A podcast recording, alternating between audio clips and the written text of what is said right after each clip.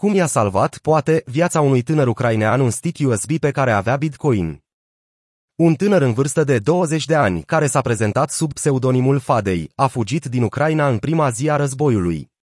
El nu a vrut să-și dea numele real deoarece Chievul obligă, în această perioadă, toți bărbații cu vârste cuprinse între 18 și 60 de ani să se înroleze în forțele armate.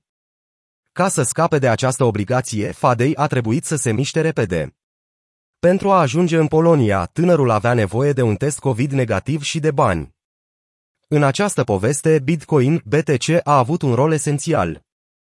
Nu am putut scoate numerar deloc, deoarece cozile de la bancomate erau lungi și nu puteam aștepta atâta timp, a declarat el pentru CNBC. Tânărul a apelat la Bitcoin. A făcut o tranzacție cu un prieten, căruia i-a transferat echivalentul la 600 de dolari în Bitcoin, BTC în schimbul a zloți polonezii. Fadei a folosit banii pentru a plăti pentru el și prietena lui autobuzul care i-a dus peste graniță, un pat într-un hostel și pentru mâncare. Viteza și ușurința cu care a schimbat criptomonedele i-au permis tânărului să iasă din țară cu doar două ore înainte de închiderea granițelor pentru bărbații capabili să lupte. S-au format cozi mari la bancomatele din Ucraina după ce Vladimir Putin a ordonat invadarea țării. Foto, Adobe Stock Fadei a luat cu el în Polonia și un stick USB pe care avea 40% din economiile lui, echivalentul la 2000 de dolari în BTC.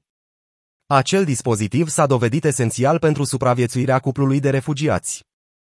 Pot să scriu fraza NE, cheia privată asociată cu portofelul cripto, pe o bucată de hârtie și să o iau cu mine, a explicat el. Experiența lui arată care sunt marile avantaje ale monedelor digitale, precum Bitcoin pot fi folosite peste hotare, nu necesită o instituție care să intermedieze tranzacțiile și sunt legate de proprietari printr-o parolă puternică, fiind astfel mult mai greu de furat decât banii tradiționali. Bitcoin și alte criptomonede ajută oamenii care trăiesc în condiții dificile.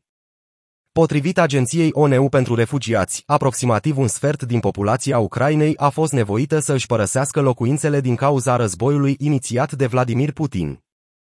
Din cauza numărului mare de oameni aflați în mișcare, sistemul financiar al țării are probleme mari.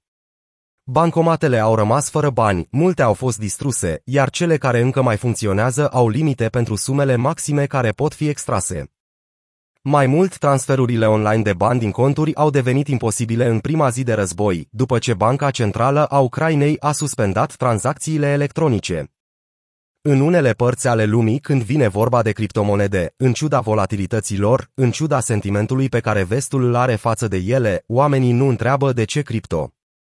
Ei întreabă cum, a declarat Brian Mosofa, CEO al firmei de investiții în active Crypto Ether Capital.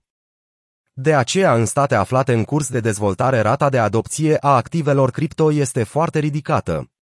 De exemplu, în Filipine 20% din populație a avut contact cu criptomonedele.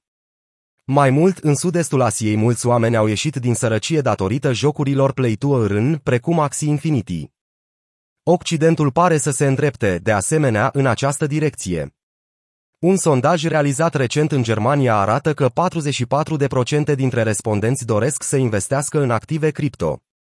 În acest moment, în statul european, procentul celor cu vârste cuprinse între 18 și 60 de ani care dețin monede digitale sau le-au tranzacționat în ultimele șase luni este de doar 6%.